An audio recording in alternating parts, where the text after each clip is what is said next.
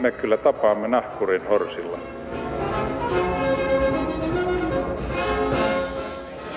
Mä sanoin, että minä juon nyt kahvia.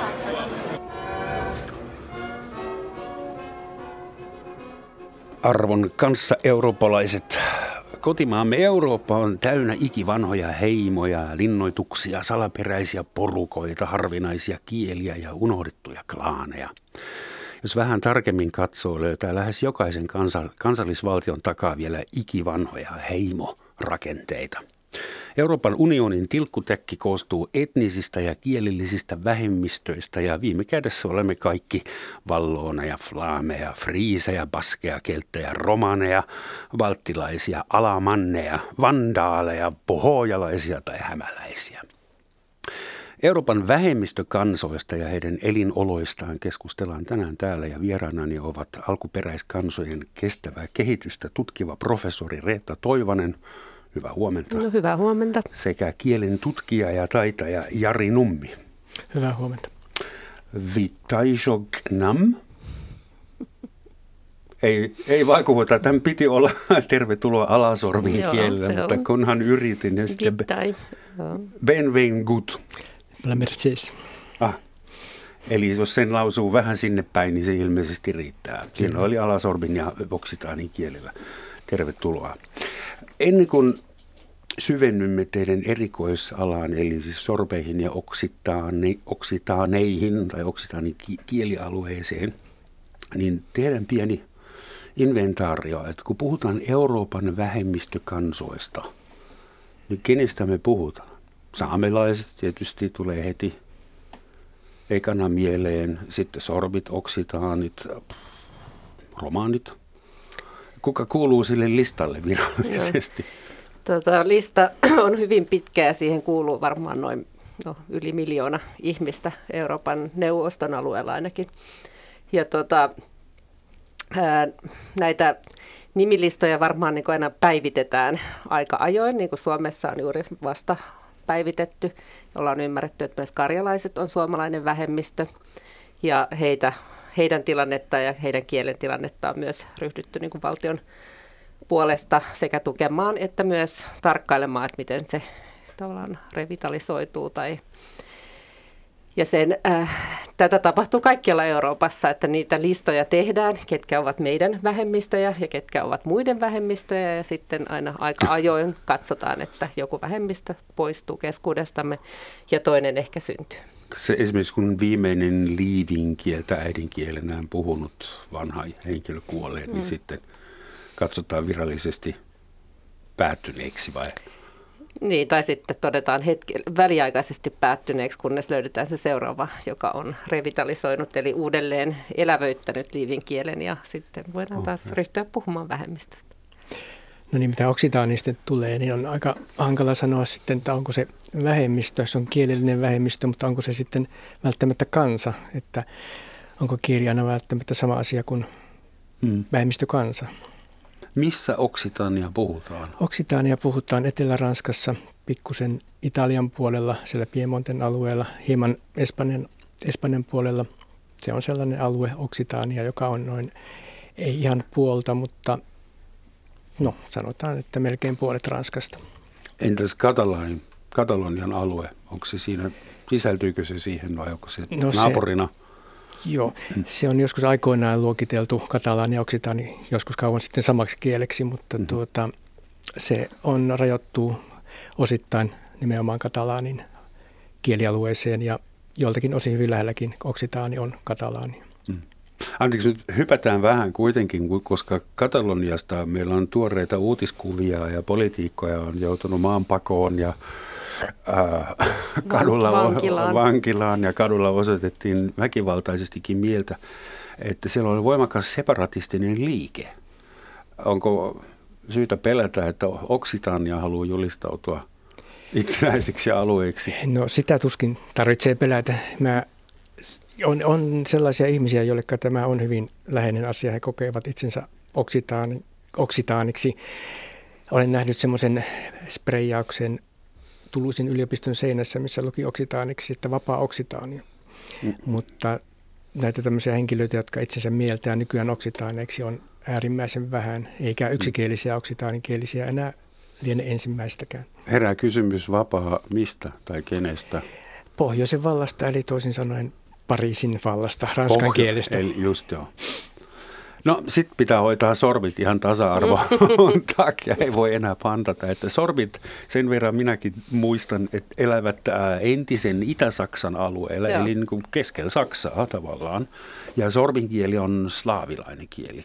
Joo. Mihin se on lä- läheistä sukua? Puolalle voisi Puolalle kuulla. ja Tsekille, niin kuin tuota, toi yläsorbi, niin kuin sä puhuit, tervelit mua alasorbiksi, niin alasorbi on suku enemmän Puolalle ja yläsorbi niin kuin tsekin kielelle mm. tulee Sitten on vielä kolmas sorbi No sitten on semmoinen, jota mä en oikein tiedä, että kielitieteilijät ei ehkä määrittele kuitenkaan tällä hetkellä kieleksi, ja se on sellainen näiden kahden kielen väliin asettuva murre. Mm-hmm. Kuinka monta puhujaa on? No siis niin kauan kun mä oon sorbeista mitään tiennyt, niin on aina puhuttu, että sorbeja on noin 60 000. Että se on niin jännä, että luku ei nouse eikä laske, vaan se on mm-hmm. aina suurin piirtein sama. Tämä tietysti liittyy siihen, että Saksassa, kuten Suomessakin, niin ei saa tehdä etnisiä ihmisluetteloita, eli ei voi kysyä mm. ja rekisteröidä tavallaan sitä etnisiteettiä. Mutta kielen puhujia on huomattavasti vähemmän, että niitä on ehkä maksimissaan 15 tuhatta, mm-hmm. vaikkakin nyt jo joitakin, olisiko tässä nyt kymmenisen vuotta on niin kuin erityisesti panostettu tämmöisiin niin kuin päiväkoteihin ja kielipesiin, jossa yritetään el- elvyttää kieltä ja saada lapsia puhumaan, mm-hmm. mutta kun niitä äidinkielisiä niin kuin tavallaan perheitä ei ole oikeastaan mm. montaakaan, niin tota, Silloin Sitä ei ole kovinkaan monta. DDRn aikana, siis mulla on nyt on semmoinen mediasta tullut ää, ja vanhan länkkärin länsisaksalaisen käsitys asioista ja oloista, mm. mutta mulle on kantautunut semmoinen teoria, että DDRn aikana sorbeista pidettiin ää, näyttävästi erittäin hyvää huolta, koska sitten pystyttiin osoittamaan, että ollaan erittäin hyviä ystäviä slaavilaisen maailman kanssa, varsinkin Neuvostoliiton ja kaikkien veljeskansojen kanssa Itä-Euroopassa, niin onko sorbien asema sitten, kun Saksat yhdistyi vuonna 1990, että tapahtuiko heille jotain pahaa? Lopahtiko kiinnostus tai laitettiinko koulut kiinni? Ei, ei. Tota, no asia on tietysti sillä lailla kiinnostava, että jo silloin 1800-luvun lopulla niin sorbit perustivat ö, oman tämmöisen niin kuin akateemisen järjestön, jossa kieltä ja kulttuuria ja historiaa ja sen tutkimusta vaalittiin.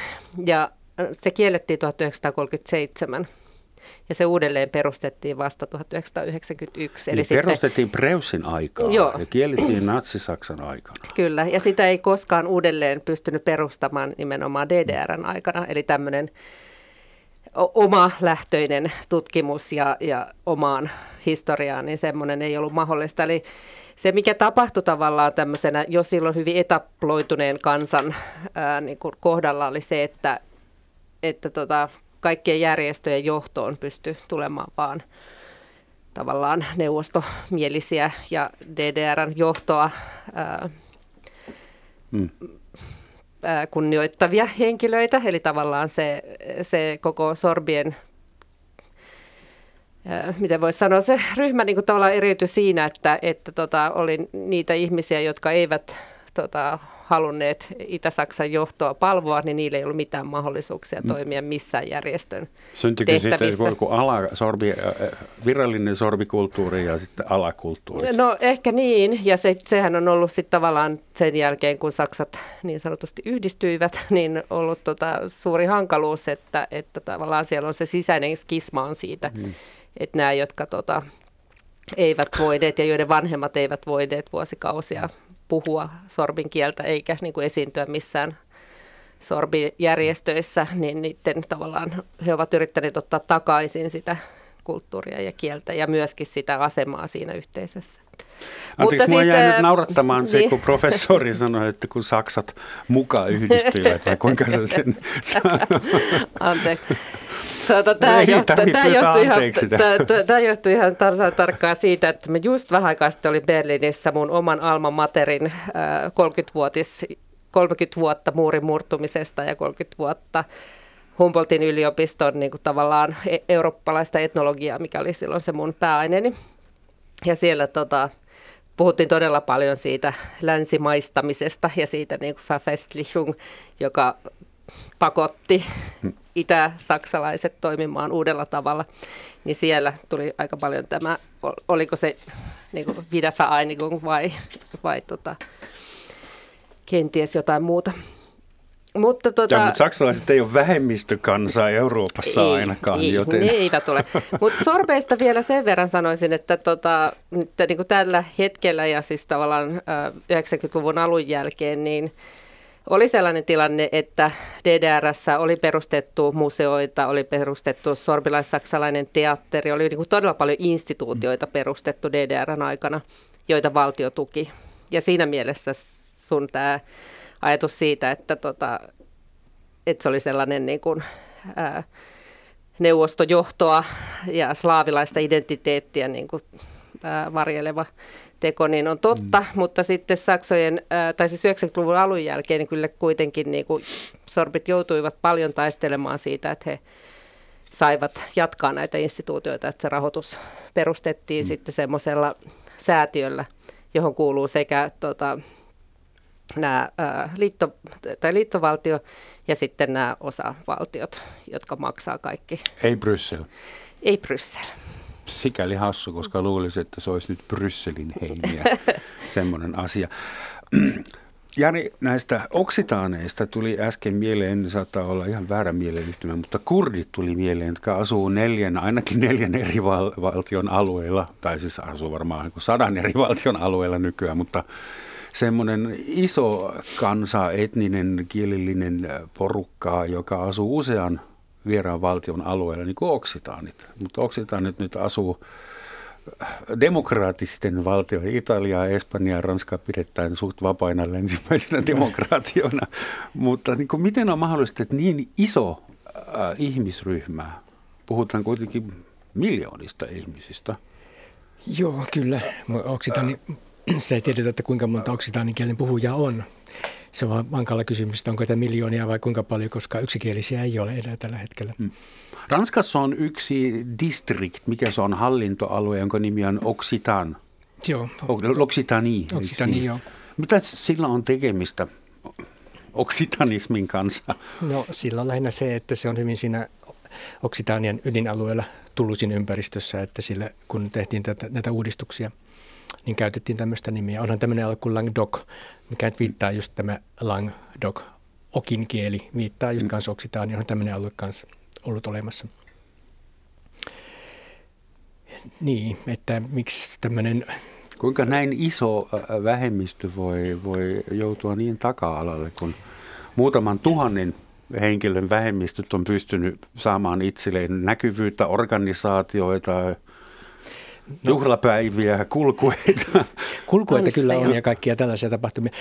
Mutta yleensähän siis joku tällainen kansa tai joku kielellinen ryhmä niin tarvitsee jonkun sellaisen se on massakeskipiste, jonka ympärille se kehittyy tämä tämmöinen ajatus siitä yhtenäistä kulttuurista. Ranskassa se kehittyy Pariisin ympärille, Frankkien valtakunnan ympärille, Frankkien äh, niin kuin, imperiumi, jos näin voi sanoa. Mutta siis siellä Oksitanian alueella siellä oli keskiajalla hyvin paljon kaikkia erilaisia läänityksiä, mutta mikään niistä ei noussut sellaiseen asemaan, että siitä olisi tullut että syntynyt sellainen ajatus, että me ollaan Oksitaania. Mm-hmm. Vaikka se laajalla alueella puhuttiin tämmöistä kieltä. Se ja, kriittinen massa ei ylittynyt. Tai ei ollut sellaista, niin, että ei ollut sellaista, ja sitten, sitten se tietenkin, että, että niin keskiajallahan oli sellainen ikävä tapahtuma kuin Albigensin ristiretket, joiden seurauksena liitettiin tämä Etelä-Ranska niin kuin Se nyt ei ole ehkä ihan kaikkien apteekin hyllyllä tällä hetkellä. Jo, Voitko vähän Mä ajattelin juuri tätä sieltä kertoa tästä. Siis Oksitaania joskus 1100-1200-luvulla oli aika vapaamielinen alue, siis keskiajalla ajan kohdan huomioon ottaen. Mm. Ja tällä alueella Oksitaaniassa oli kataareja, tämmöinen uskonnollinen ryhmä, Katarismi on tämmöinen dualistinen uskonto, jota katolinen kirkko ei hyväksynyt.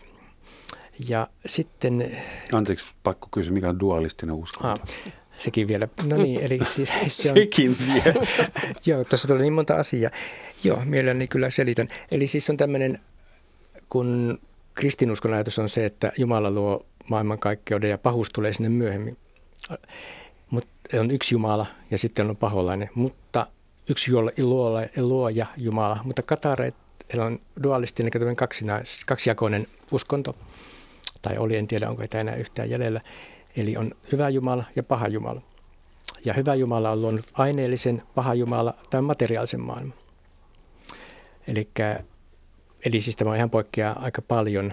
Kyllähän katarismilla on yhteyksiä kristiuskon kanssa, mutta tuota, kuitenkin se poikkeaa tältä perusajatukselta mm. Kristinuskosta ja katolisesta uskosta. Ja, tuota, ja senkö takia katareita? Alettiin vainota niin. sitten. 1209 Paavi Innokentius kolmas julisti ristiretket. Ja se on hyvin monimutkainen tapahtuma, koska etelässä kaikki ei ollut katareja, osa oli katolisia. Pohjoisesta ei pelkästään ranskankielisiä, mutta myös kanalin toiselta puolelta. Saattoi olla myös saksa, saksalaiselta alueeltakin, en muista tarkkaan, tuli sitten ristiretkeläisiä. Ja he sitten, se kesti vuosikymmeniä nämä taistelut, vallattiin etelä. Ja asetettiin ranskankielinen niin kuin aateli sinne hallitsemaan. Eli siis tapahtui tämmöinen ylhäältä päin, mm. ylhäältä, ylhäältä päin tapahtunut ranskalaistuminen. Mm. Kansa puhuu edelleen oksitaania ja puhuu vielä jossakin määrin nykyäänkin, mutta ylhäältä päin hallitseva rokka alkoi puhua ranskaa. No, Suomen ruotsalaiset alkaa tulla mieleen tästä. No, siis, joo, ei, Jossain vaiheessa tuli perustamaan kirkkoja ja kouluja. Joo, että, tuota, joo, että, että niin, kun se etelässä ei ollut tosiaan tämmöistä yhtenäistä identiteettiä, tai oli jonkin jossakin määrin, mutta ei sellaista olisi ollut vaikka jokin kaupunki tai joku feodaalihallitsija, joka olisi niin kuin keskittänyt voimallan itselleen. Ja sitten kun tämä alue vielä ranskalaistetaan, niin siinä kävi sitten huonosti. Vuosisaton aikana sitten määriteltiin Ranskalle vain yksi kieli. Ranskassahan ei ole, siis lainausmerkeissä ei ole niin kuin vähemmistökieliä, siellä on vain alueellisia kieliä. Ah. Nämä langue régionale, eli tuota, Ranskan valtion kieli on ranska. Eikä tämä myös vaikuttaa koululaitos. Koululaitoksessa kaikkien piti puhua ranskaa, oli heidän äidinkielensä mikä tahansa. Mm-hmm.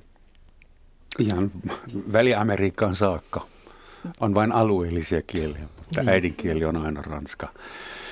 Ää, näitä eurooppalaisia vähemmistöjä, on tosi, mietin esimerkiksi, ne on kaikki jollain tavalla historian mutkasta lentäneitä mm-hmm. tai täällä on tyhmästi sanottu, mutta jossain vaiheessa joku on jäänyt jonnekin jonkun identiteetin kielen tavastonsa kanssa, niin me tulee mieleen lähes naapurit retoromaanit, mm. jotkut latinalaiset, roomalaiset, muutama kohortti sotilas, joka ei mennytkään takaisin Roomaan, vaan jäänyt sinne Alpeille jonnekin Engadin nimiselle alueelle. Seuraus on se, että 2000 vuotta myöhemmin siellä puhutaan saksan ja latinan kielen erittäin sympaattista sekoitusta mm, muutamassa laaksossa. Ja sitten sorbiton ja onko meidän tuommoiset etniset, kielelliset, kulttuuriset vähemmistöt historian jäänteitä? Tavallaan, vai pitääkö ne? Niin, no monesti jos se historia olisi mennyt toisella tavalla, niin siis oksitaani, se tuli tuossa esille, että sehän oli kulttuurikieli, keskiajan hyvin arvostettu kieli, että sillä oli tämmöistä tietyssä mielessä mahdollista, että siitä olisi tullut jotakin muuta. Se oli myös kirjoitettu kieli. Nimenomaan, ja trubadurien kieli. Ja se täytyy aina sanoa, että Dante Alighieri, joka on varmaan tunnetuin keskiajan kirjailija, niin hänellä on siellä pätkä oksitaania jumalaisessa näytelmässä. Että se oli se on tuo, vielä 1300-luvun taitteessa, niin se oli vielä arvostettu mm. kieli. 1904, 5? Neljä, jos puhutaan Mistralista. Joo. Puhu sinä Mistralista, kun sinä tiedät. Joo. Eli siis vielä 1904 niin Frederick Mistral sai Nobelin palk- kirjallisuuspalkinnon runoudestaan. Eli siis näin pitkään se kieli on ollut semmoinen, siis, tai sanotaan, että sillä on tämmöisiä lasku- ja nousukausia. Viimeisin oli siinä 1900-luvun alussa. Ja nimenomaan Provencein alueella. Siis yksi oksitaalin murteista, mitä puhutaan Provenceilla, oli semmoista mm. tiettyä no, miten mä sanoisin, oman hengen nostattamista sellaista, ei ehkä separatistista, mutta kuitenkin, että oli sellaista. ehkä tämä kuitenkin oli enemmän tämmöinen intel, tämmöisten intellektuellien juttu, enempi kuin kansan juttu sitten tämmöinen Provencin kulttuurin nostaminen. Ehkä se on aika usein niin kuin revitalisoidaan jotain kulttuuria, niin nämä NS-ehtaat vanhat mummelit kuolevat hiljaa pois pikkuhiljaa ja, ja ukkelit, mutta sitten intellektuelli tulee yliopistolta ja alkaa revitalisoida mm. tätä kulttuuria. Että onko se trendi meillä? Semmoinen, kun mehän renaturoidaan nyt rantateitä, ainakin Saksassa kauheasti, pitääkö revitalisoida kaikkia No mä haluaisin vaan tuohon sanoa, että onko vähemmistöt jäänne tai ovatko he jäänteitä, niin mä sanoisin, että me ollaan kaikki sitten jäänteitä, jos tuolla lailla ajatellaan, että nämä on kaikki ei voi sanoa, että asiat on sattumaa, mutta tota, jonkun verran on sattumallakin roolinsa ja erilaisilla valta-asetelmilta milläkin ja kullakin ajalla. Et esimerkiksi jos nyt sorbeihin palataan, niin sorbithan ensimmäisen maailmansodan jälkeen yrittivät kovastikin lopata kansainliittoa siitä, että he olisivat saaneet oman valtion alueen. Eli asiat voisivat olla täysin Mistä? toisin. Saksan ja Puolan välistä vai? Niin, siellä missä he asuvat. Siis Fiksu la, la, la, valtio. No siihen rajalle. Tota, mm. Miksi ei? Niin. Onhan Luxemburg Onhan toisella huomattavasti puolella. pienempiäkin alueita mm. kuin tämä Lausitsin, jos otetaan se ylä- ja alalausit. Niin en mä nyt osaa sanoa montako neljä kilometriä, mutta ei se mikään ihan minialue ole. Ja tota, sitähän olisi voinut vaikka laajentaakin, koska sorbit ovat alun perin lähteneet sieltä jostain Lüneburgin alueelta, niin tavallaan sitä sorbin kielihistoria on pitkin Saksaa ja saksan kielissä, kielissä ja esimerkiksi Plattdeutschissa ja näin poispäin. Eli tota, ne on hyvin monimutkaisia kysymyksiä, että miksi joku päätyy vähemmistöksi ja toinen enemmistöksi. Ja, ja näähän ovat kautta aikojen, niin kuin nyt tässä kuunneltiin kollegaa, niin hyvinkin muuttuneet ja vaihdelleet, että jossain kohtaa ollaan kulttuurin niin kuin loistossa ja toisessa kohtaa niin ollaan lähes häviämispisteessä. Että. Mutta kun meillä nyt on niinku identitäärinen liike ja meillä on oikeistopopulismia ja ihmiset, ilmeisesti ainakin jotkut ihmiset, aika monet ihmiset etsii jotain semmoista fiktiivistä, suurempaa elämää, suurempaa identiteettiä kansallisvaltiosta tai jostakin, niin tuommoinen regionaalinen, että ha, mä onkin, minä olenkin vandaali – oikealta identiteetiltä. Vandaalit olivat arvostettu ja pelätty germaaninen heimo. Mm. Ei, ei, ei ne rikon mitään bussipysäkkiä, koska niitä ei silloin ollut. ei, mutta siis sä tutkinut mm, mm. identiteettiä, että millainen... Äh, De Gaulle puhui joskus alueiden Euroopasta ja nyt on olemassa jopa semmoinen poliittinen elin, l'Europe de, l'Europe de Région, joka haluaa luoda regionaalisia vaihtoehtoja kansallisvaltioiden keskusvallalle. Mitä se sitten käytännössä tarkoittaa sitä? No, Siitä ei ole tietoa. No, mutta... Euroopan unionin niin tämä alue, politiikka-alueiden liitto, niin ei missään nimessä anna minkäänlaista vahvistusta vähemmistöidentiteeteille, että siinä on kysymys enemmänkin kaupasta ja, ja ta- talousliitoista eri maiden rajojen ylitse kuin mistään vähemmistöjen. Nyt mä en tiedä yhtään vähemmistöön kuuluva henkilö, jolla olisi minkäänlaista roolia koko liitossa.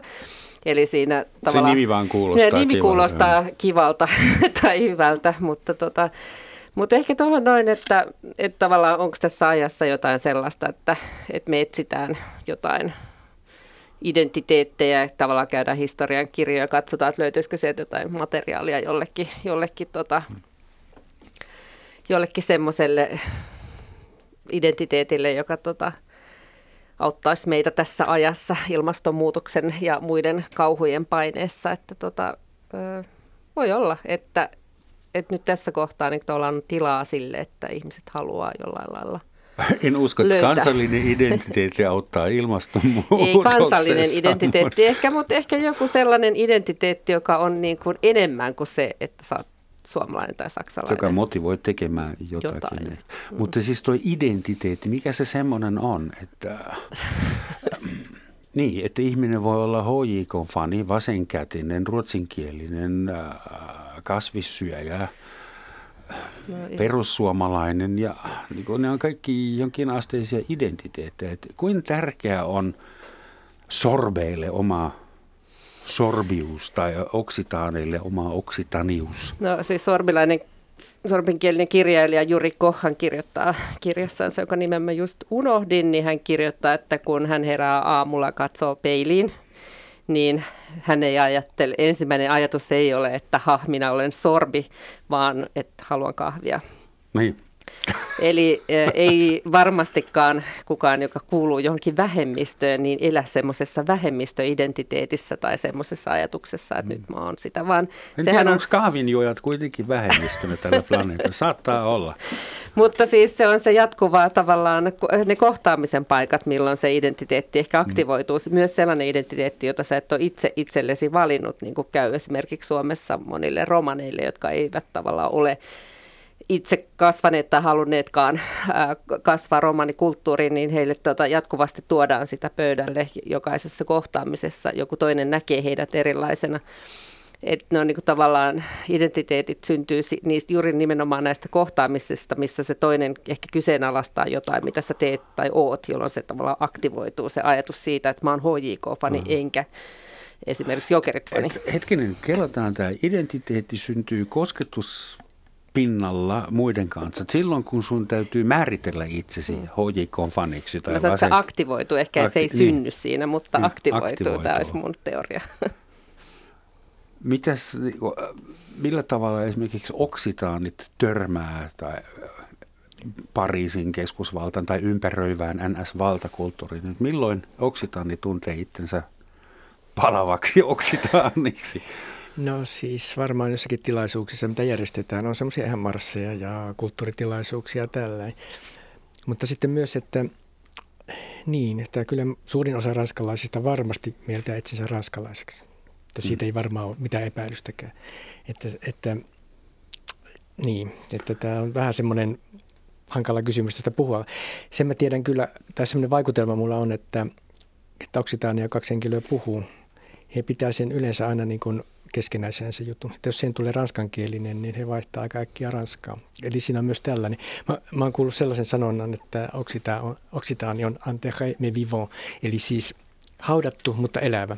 Mm. Sitä okay. et niin kuin koskaan, jos et sä tiedä niitä piirejä, niin mm-hmm. sä et sitä kuule koskaan, tai hyvin harvoin. Että se on sellainen myös se, en tiedä vastaanko ollenkaan kysymykseen, mutta siis se on sellainen juttu, mikä on niin kuin, vähän niin kuin meidän juttu, ja te mm-hmm. olette ulkopuolisia. Oli sellainen tilanne kerran, että mä olin vaihdossa Tulusi yliopistossa ja mä olin tuttuja, joilla on taas sukulaisia tuttuja, jotka puhuu oksitaania. Ja mut sitten vietiin tutustumaan sinne ja mä otin siellä valokuvia ja keskustelin kanssa. Ja mä vaistosin jonkun sellaisen, että ne katsoi mua vähän pitkään, että mikä tuo tyyppi on, se on tullut Suomesta ja se, mitä se on, mitä se tähän mukaan oksitaania? niin, tai mitä, mitä hän meistä voi ymmärtää, mm. koska he, heidät on semmoisia vanhempia herrasmiehiä ja heidät oli koulussa opetettu häpeämään sitä kieltä. Sehän on Ranskan politiikka ollut, että, että se on tätä patua, ja patua tarkoittaa Ranskassa sitä, että siinä ei ole niin yhtään mitään hyvää, se on niin jotakin ala-arvosta. Mm. Sitten joku tulee ulkomailta ja on kiinnostunut, niin se oli vähän ihmeissään ehkä, että mitä, että, mm. että siis he keskenään kyllä puhuu oksitaania. Mutta Mut tuohonhan liittyy Siinä siis vähän tämä... katarilaisten henki vielä päällä.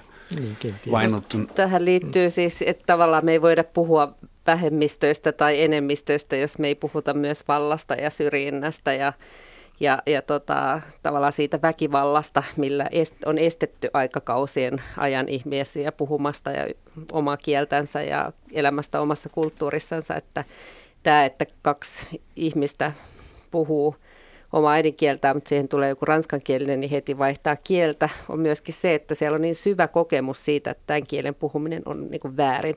Niin kuin itse olen tehnyt tutkimusta myös pohjoisessa, Pohjois-Norjassa, niin tulee vain mieleen sieltä yksi kveeni, ja kveenihän on semmoinen niin suomalainen vähemmistö Norjassa, Pohjois-Norjassa. 1700-luvulta lähtien ainakin. Ja nyt tunnustettu Norjassa niin kuin vähemmistö, kansalliseksi vähemmistökieleksi. Niin siellä just yksi tämmöinen Kveeni sanoi, että vanhempi mies, että, että se oli niin kuin paskakieltä, just tämä patua, että, heillä oli, niin kuin, että he puhuivat paskakieltä, että se oli mm. ihan kauheata, että hän lähti opiskelemaan Osloon ja, ja hän oli siis täysin norjankielinen tietenkin, mutta kotona äiti ei saa puhua sitä paskakieltä, että häntä hävetti niin hirveästi. Et ja sitten tavallaan vuosien saatossa, että mikä työ siellä pitää tehdä tavallaan, että asenneilmasto muuttuu myös saamen kielien kohdalla, että se on ok puhua saamen mm. kieliä ja se on täysin täydellinen kieli ja sillä voi puhua kaikki asiat, että et tota, usein Onko vanhemmat se ihmiset... kieli, kuinka lähellä meidän kieltä se on? Se on hyvin samaa kieltä, mutta mä en ole kielitieteilijä, mutta niin kuin... Meidän kieltä puhutaan enemmän ruotsin puolella. Ruotsin puolella, joo. joo, mutta siis se itsekin niin kuin usein kveeni nuoret sanoo, että he on esimerkiksi on niin kuin yhteistyötä meidän kielisten nuorten kanssa ja että se on sama kieli mm. käytännössä. Mutta jos me mietitään nyt Euroopan aluetta, niin meillä on näitä vähemmistöjä, se sana mm. on jo alkaa tökkiä, niin äh, joillekin menee suht hyvin, joillekin menee varmaan hyvinkin huonosti, niin mihin pitää katsoa, että ketä, missä on semmoinen, joka on todella ongelmissa henkihieväreissä, jossa ympäröivä järjestelmä on – on julmalla tavalla vastassa. Että ilmeisesti oksitaanin puhujat voivat kohtalaisen hyvin, sor, sorvit eivät ole hengen vaarassa, mm. mutta onko meillä Euroopassa joku semmoinen? No, mulla tulee mieleen romaanikielet ja romanikulttuurit, ne on hmm. hyvinkin lähes, no veikkaisin, että lähes kaikkialla Euroopassa erittäin heikossa asemassa. Ja varsinkin niiden se kielellinen diversiteetti on vähenemässä, että meillähän Suomessakaan ei kauheasti romanin kielen puhujia enää ole jäljellä.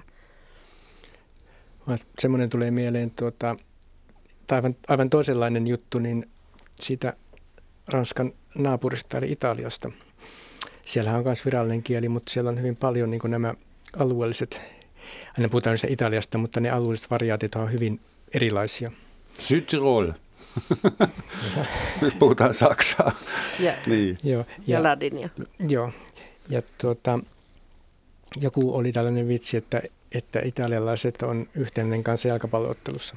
Mutta muuten siellä on tämä alueellinen ja kielellinen, varia- nämä variaatiot ovat voimissaan siinä. Niin. Että siinä on hyvin kaksi maata, joissa puhutaan romanis- romanisia kieliä, ranska ja Italia ja hyvin erilainen mm. tämä, miten se asia on toiminut sillä mm. Ja Italiasta vielä tuli se mieleen, että tuota, niin kuin Ranskassa on identiteetti luotu tämän Ranskan murteen, siis anteeksi Pariisin murteen kautta, mm. mutta sitten oli joku juttu, kun Italia yhdistettiin, ne sanottiin, että me ollaan luotu Italia, anteeksi Italia ää, yhdistettiin, ollaan luotu Italia, nyt meidän pitää luoda italialaiset. Mm. Eli siis just se, että pitää luoda joku sellainen identiteetti, mikä on luotu koko italialaisille. No se ei ole ihan mennyt läpi, mutta Ranskassa se on taas mennyt hyvin läpi. Että Italiassa prosessi näyttää olevan vielä pahasti Se on ehkä kesken. Ja siitä, siitä ehkä sitten päästään Ranskan puolelle Korsika. Mun käsittääkseni Korsika mm. joskus 1700-luvun loppupuolella pyrki olemaan itsenäinen. Mm, itsenäinen, olikohan 30 vuotta tai jotakin mm. sen tapasta. Hmm. Mutta sitten loppujen lopuksi liitettiin Ranskaan. Sikäli hassua, että eikö Napoleon Bonaparte ollut just Korsikasta joo, kotoisin sit... Ranskan suuri yhdistäjä.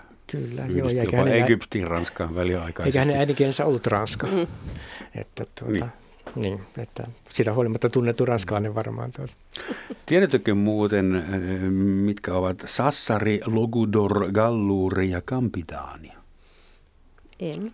Se ei ole häpeä. Haluatko veikata? Sassari viittaa Italiaa jotenkin. Ne on sardin kielen neljä päämurretta. Näin suuri viisas internet osasi kertoa. Onko, no aloitetaan niin vähän vakavammasta, vakavammasta asiasta. Frankfurtin kirjamessuilla, missä Suomi oli teemamaana 2014, Sofi Oksanen piti avauspuheen ja hän otti teemakseen ää, pienet kansat entisen Neuvostoliiton alueella, Suomen sukulaiskansoja ja muitakin, ja miten he joutuvat kärsimään tämän hetken politiikasta, koska paljon tuommoisia Suomen sukuisia ja muita siberialais, mä en nyt osaa korrektisti luetella näitä, mutta Suomesta oikealle ja ylöspäin kartalla. Siellä on paljon semmoisia etnisiä ryhmiä, jotka asuu maakaasukenttien tai öljyn päällä tai jonkun arvokkaan, mitä tietysti Moskovan hallitus haluaa sieltä viedä. Ja pakkosiirtoja ja the works, eli kieli yritetään sabotoida, koulut pannaan kiinni, ihmisiä pakotetaan lähtemään. Ja sitten kaikista oudointa oli siellä, kun Sofia Oksanen piti sen puheen Frankfurtissa isossa salissa, niin suurin osa yleisöstä ei ymmärtänyt ollenkaan, mistä Sofia Oksanen puhui. Mm. Ne ei vaan niin kuin se, hä, anteeksi, kuka mitä, hä. Mm.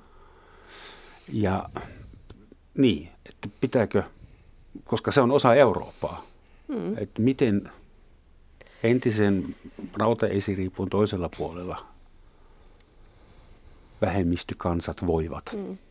Mä haluaisin vaan tuohon sanoa ensinnäkin, että Saksassa, jos on siellä vaikka Frankfurtissa, Frankfurt am Mainissa ja, niin. ja siellä sanoo, että, että tota, on tutkinut sorbeja, niin ne on, ai serbeja. Eli meillä on siis yleisesti semmoinen aika suuri ignoranssi tässä meidän eurooppalaisessa yhteisössämme kaikkia vähemmistöjä kohtaan, että me ei tiedetä niistä juurikaan mitään, eikä me sen takia ehkä voida yhtään edes ymmärtää tätä Sofi Oksasen kuvaamaa maailmaa, missä on ää, vähemmistökansoja, jotka elävät mikä tahansa valtion alueella, niin niitä jatkuvasti uhkaa kaiken näköinen pakkosiirrot ja, ja tota, assimilaatiot ja, ja näin poispäin myös, myös tota Suomessa. Myös ä, Saksassa sorbithan ovat joutuneet usean otteeseen muuttamaan ton, sen ruskea hiilen. Onko se nimeltään suomeksi sellainen, mä en tiedä, brown coal, tota, sen, sen alta. Ja, tota, ruskohiili. Ruskohiili. Tota, mutta siis totta kai meidän on erittäin syytä olla huolissamme ja, ja tehdä kaikkemme sen eteen, että, että Venäjällä vähemmistöt ö, eivät joutuisi kärsivään niin kuin he tällä hetkellä joutuvat. Että siellähän on hyvin vahvasti niin kuin ollut meneillään jo viimeiset no mä nyt aika kuluu niin nopeasti, mutta on tässä nyt varmaan parikymmentä vuotta ollut siis sellainen eh, vielä voimistuva venäläistämisen politiikka, jossa tota, vähemmistökielien mahdollisuudet ja vähemmistökulttuurien mahdollisuudet säilyä niin kuin on, on heikoilla. Siihen samaan aikaan on tietysti kai tullut myös tueksi esimerkiksi sellaiset ihmeelliset asiat kuin internet, jotka auttavat ihmisiä, jotka pitämään tavallaan kieltä yllä, keskustelemaan. Mm-hmm kirjoittamaan sitä, kuulemaan sitä internetradion kautta. Että, mutta tota, voin hyvin kuvitella, että siellä kirjamessuilla monet eivät ymmärrä, mitä Venäjällä on meneillään, koska me täällä Suomessakin naapurimaassa ei kauhean hyvin tunneta sitä Venäjän tilannetta, koska en tiedä, emme lue Venäjän, Venäjän uutisia. Kun tuommoisia kansallisia vähemmistöjä tai vähemmistökansoja, että mä en vieläkään tyytyväinen tuon terminologian kanssa, mietitään, niin pitääkö heitä suojella? Pitääkö valtakulttu, pitääkö Pariisin suojella maansa eteläisiä osia esimerkiksi, no, vai, vai pitääkö, pitääkö ne jättää rauhaan ja antaa heidän pärjätä omilla sosiaalidarwinistiseen tyyliin? Onko järkeä antaa, niin voiko rahalla pelastaa jotain kuihtuvaa kulttuuria rakentamalla heille koulun? No sitä saat, oot, saadaan ottaa, että Pariisi auttaa, rupeaa tukemaan Oksitaania, mutta siis totta kai raha ottaa kaikessa tietty raja asti, mutta, mutta jos on kielellisestä kielen pelastamisesta, mä puhun enemmän kielen kuin kansan pelastamisesta, niin jos ei sillä sillä ryhmällä, joka sitä kieltä puhuu, ole itse halua, niin ei, sitä ei voi ulko, ulkopäin, sitä ei voi mitenkään tehdä.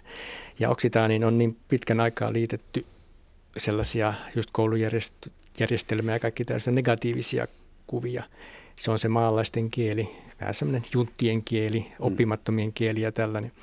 Niin, niin pitkän, pitkän aikaa ihmiset eivät ole halunneet samaistua siihen niin jonkun ulkopuolisen, vaikka minä menisin kertomaan, että teillä on hieno kieli ja hieno kulttuuri, niin jos ei itse sitä usko, niin ei se, ei se toimi. Eikö se pitää olla jonkinlainen oma ylpeys siitä asiasta. Silloin, sitten, silloin se kieli ja kulttuuri säilyy, mutta ei se suojeleminen, niin tietysti pitäisi antaa mahdollisuudet koululle ja tälleen, mutta kyllä se oma lähtökohta on siinä ainakin mitä oksitaaniin tulee. Että jos identiteetti on muuttunut ranskalaiseksi, niin aika hankalasta on muuttaa sitten enää oksitaaniksi. Kuinka paljon se on vanhempien vastuulla? Mut kysymys se voi on, olla jos- valtion tehtävä kasvattaa mun lapsista kunnon oksitaaneja, se pitää tehdä itse. Tota, toi on just tota, puhetta, joka, jota mä vastustan, että tota, ei voi antaa ihmiselle, yksilölle sellaista vastuuta asioista, mitkä rakenteet estää sua toteuttamasta. Eli kysymys on ihmisoikeuksista tässä, kielellisistä ja kulttuurisista oikeuksista, jotka on kirjattu YK ihmisoikeusjulistukseen ja sen jälkeen ratifioitu monissa sopimuksissa niin kuin YK-tasolla. Niin sanottu ILO-sopimus. ei, ilosopimus Eikö? ei liity siihen. Se on taas kansallis- tai kansainvälisen työjärjestön sopimus, se ilo, mutta mä puhun nyt yhdistyneistä kansakunnista. Ja sen lisäksi Euroopan tasolla voisi puhua Euroopan neuvostosta, joka on Euroopan oma äh, ihmisoikeus ja iso järjestö, johon kuuluu 47 jäsenvaltiota. Ja tämän järjestön puitteissa on myöskin ihmisoikeussopimus, jota valvoo peräti tuomioistuin ää, Strasbourgissa, mutta siinä on myöskin kaksi sellaista sopimusta, jotka, joita ei valvo tämä, tämä tuomioistuin, mutta kuitenkin niihin on omat valvontajärjestelmänsä. Ja toinen on tämmöinen kansallisia vähemmistöjä ko- koskeva yleispuitesopimus, ja toinen on alueellisia ja vähemmistökieliä koskeva sopimus. Ranska ei ole allekirjoittanut eikä ratifioinut, mutta aika suuri osa Euroopan muista maista on. Eli tavallaan meillä on tämmöiset sopimukselliset puitteet, jotka velvoittavat valtioita pitämään huolta omista vähemmistöistä. Mitä tarkoittaa pitämään huolta? Ää, no siis Millä antamaan tasolla? resursseja esimerkiksi, nyt puhuttiin tästä koulusta, koulu on aika merkityksellinen, että on oma äidinkielistä opetusta tar- tulisi tarjota ja ihan siis ei pelkästään sitä opeta sitä kieltä, vaan sillä kielellä opetusta, mutta ylipäätänsä niin kuin purkaa tavallaan näitä syrjinnän ja rasismin rakenteita ja antaa tilaa ja mahdollisuus sille yksilölle esimerkiksi semmoiseen positiiviseen kehitykseen, että hän alkaa ajatella, että tämä kieli ei olekaan paskakieli, vaan että onkin ihan yhtä hyvä kieli kuin kaikki muut kielet, joten mä hyvin voin ruveta puhumaan tätä. Mun paskakielihan ei ole. Mä mietin vain sitä, että jos järjestelmä antaa nyt vaikka EU tai YK tai jonkun organisaation kautta antaa resursseja vähemmistöille siihen tarkoitukseen, että nuo vähemmistöt pysyy olemassa, Hmm. niin onko se järkevää vai eikö se sitten niin kuin subventiotouhua, että hän ovat tiputuksessa. No mä en nyt Niin oikein kauan ymmärrä, että täysin- miten... Mä yritän vain niin, niin, mä provosoida. vaan, niin sä provosoit tosi hyvin, koska mä ajattelin, että, että mikäs maailma se nyt sellainen olisi, että sitähän me niin voitaisiin olla, että kaikkien meidän kielien, no suomen kielikin on aika pieni kieli tässä maailmassa, että meillähän on tässä aina aika ajoin nousee näitä provokaatioita, että miksi me puhutaan suomea, että kannattaisiko meidän suoraan opettaa lapsille englantia, niin me oltaisiin ehkä Kiinaa. Niin. Mandarin. Niin tota, eli kysymys on, kuten mä sanoin, enemmänkin niin kuin siitä ihmisoikeudellisesta, että jos meillä ei ole kielellistä ja kulttuurista diversiteettiä, niin ei meillä ole mitään tulevaisuutta tällä maapallolla. Voit olla varma, että minä jos kukaan olen sosiodiversiteetin kannalla ja Joo. puolella ja edustan sitä toivottavasti itsekin. Ei kun sitä mä vaan mietin, että mihin me vedetään se raja. Mm. Esimerkiksi Hollanti erosi Saksasta poliittisesti 1600-luvulla, mutta hollannin kieli ja friisin murre on edelleen sama. Paitsi että hollanti on nyt valtion kieli ja friisin murre on vähemmistökieli Saksan puolella. Ja mun mielestä ne on välillä ihan lapsellisia ja vitsikkäitä nämä, nämä viivat, joita tähän vedetään niin eri kielten ja eri kulttuureiden väliin. Ja nyt, ää, missä kulkee se raja? Kuka voi Euroopassa julistautua huomenna aamulla kansalliseksi, kulttuuriseksi, kielelliseksi vähemmistöksi? ruokatottumustensa ja vaatetustottumustensa ja kansantanssiensa ja, ja murteensa kanssa ja saada rahaa ja tukea ja omakielisiä kouluja.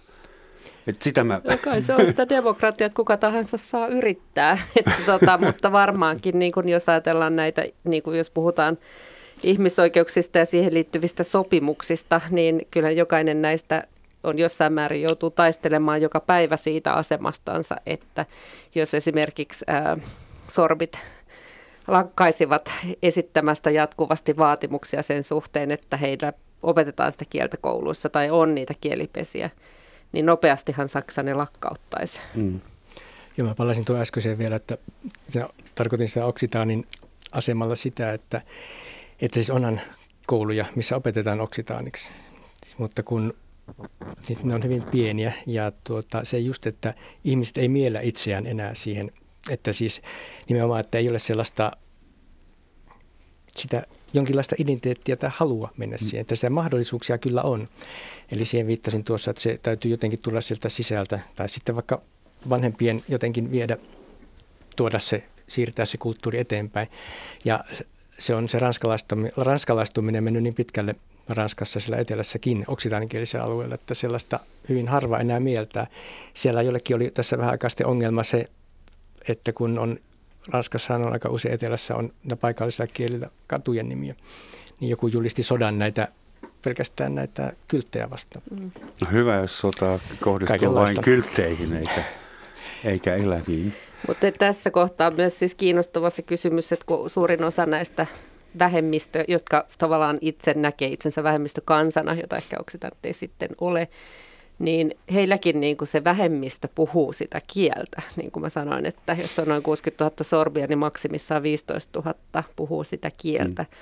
Että on ehkä välillä niin kuin kielitieteilijöiden kanssa se keskustelu, että kun se kulttuurihan ei välttämättä kuole, vaikka se kieli katoaakin siitä perheestä. Että, et tota,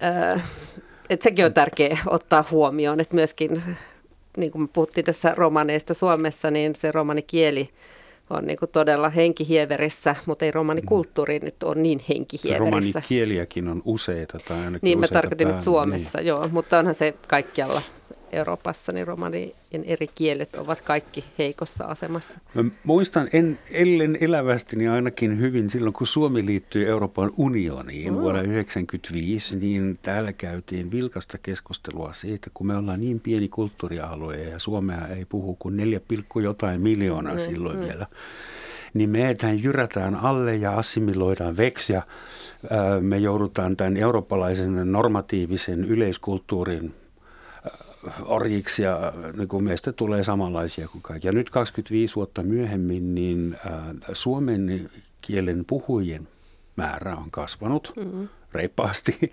ja Suomesta ei lähtenyt yhtään peräisyyttä tai, tai särmää tai suomalaista niin kuin, vivahdetta. Se, se pelko oli turha, mutta koska Suomi on riittävän iso ja niin, mutta mikä mahtaa olla esimerkiksi sorbien tulevaisuutta vuonna 2050? Onko sorbeja enää olemassa? Tuleeko susta, Jari, niin kuin maailman viimeinen oksitaani tutkija? Toivottavasti en ole viimeinen, mutta... mutta tuota... Että missä jamassa nämä kulttuurit on? No, etelän kulttuuri on erilainen kuin pohjoisen kulttuuri Ranskassa. Että kyllä viittaan tähän, että kyllä siis tämä kulttuuri jossakin määrin säilyy ja tämä erot. Toisaalta etelähän muuttaa paljon pohjoisesta ihmisiä. Aina sinne aurinkoon halutaan muuttaa, että se myös, myös sekoittaa tätä kulttuuria totta kai. Niin ennen ihmistä ei muuttanut niin paljon maan sisällä. No mä en muista kuinka kauan se kesti vielä 1800-luvulla junalla matkustaa Pariisista sinne etelään, että tuota, nyt sen pääsee paljon nopeammin, että kyllähän sinne niin kuin, toisaalta se etelä on mun käsittääkseni aika lailla tämmöinen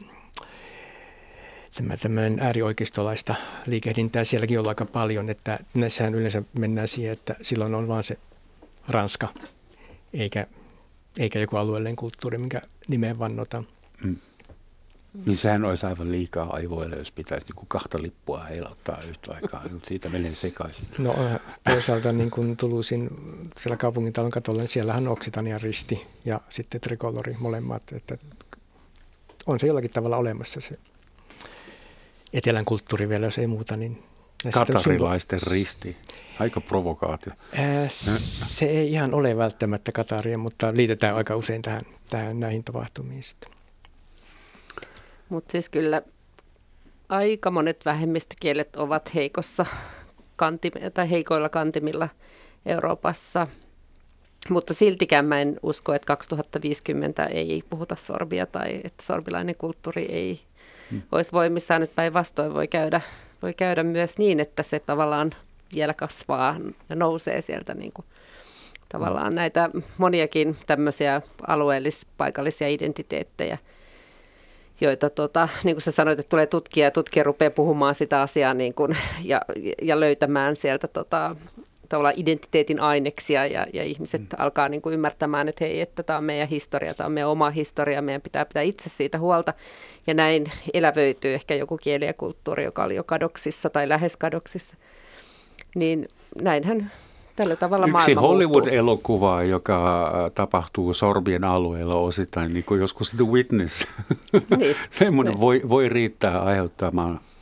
Ranskassa oli eräs elokuva näistä pohjoisessa puhutuista kielistä tässä joku aika sitten, mikä sitten oli tämmöinen hitti, jos kymmenkunta vuotta sitten. Mutta siis se mun täytyy vielä palata tuohon, puhun Oksitaniasta, mutta sekin on vähän sellainen määrittelykysymys, kun sitten, jos puhutaan Gaskonien alueesta, eli se Akvitania se alue, niin minä henkilökohtaisesti pitäisin Gaskonin kieltä ihan omana kielenä. Ja sitä huolimatta se määritellään Oksitaanin alueen kuuluvaksi siitä, mikä on murre ja mikä on niin, oikeasti toinen kieli, niin siitä voidaan keskustella varmaan aika paljon. Tuli mieleen semmoinen, kun viime vuosina lähiruoka ja lähikulttuuri ja oman kylän tapahtumat ja historia. Eli siis monet ihmiset on löytänyt niin kuin lähielämää ja lähihistoriaa ja lähisukua, niin voiko tässä käydä samalla tavalla, että yhtäkkiä Euroopan rakastuu vähemmistöihinsä – tämmöinen jonkinlainen juttu alkoi nimenomaan Ranskassa. Siellä oli näitä tämmöisiä, kadulla syötiin ja pidettiin niin kuin yhteyttä naapureihin ja tänne. Tällaista oli nimenomaan siellä Etelä-Ranskan seudulla. Että mutta siis niin oksitaanisen kulttuurin nimessä vai muuten vaan? No se saattoi varmaan olla sitäkin, mutta ehkä se nyt oli vain, että tutustutaan, ollaan, ollaan täältä meidän alueelta ja pidetään yhtä näiden meidän ihmisten kanssa. Mutta ranskaa sillä varmasti puhuttiin, uskoisin pääsääntöisesti. Lingua francana vain.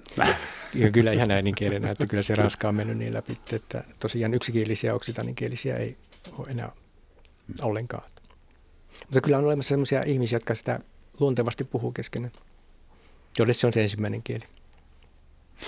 Tän enempää ei ehditä Euroopan kansallisia, kulttuurisia ja etnisiä vähemmistöjä, geneettisiä vähemmistöjä analysoida. Suuret kiitokset, että kävitte täällä professori Reetta Toivonen ja melkein oksitaani itsekin Jari Nummi. Mulla on tähän loppuun hieno sitaatti ja se on vuonna 2000 kuolleen yhdysvaltalaisen runoilija Gwendolyn Brooksin suusta – kun käytämme sanaa vähemmistö jostain ihmisryhmästä, kerromme heille sillä, että he ovat vähemmän kuin joku muu. Tätä ajatellen. Merce, je ja kuulemiin. Kiitos.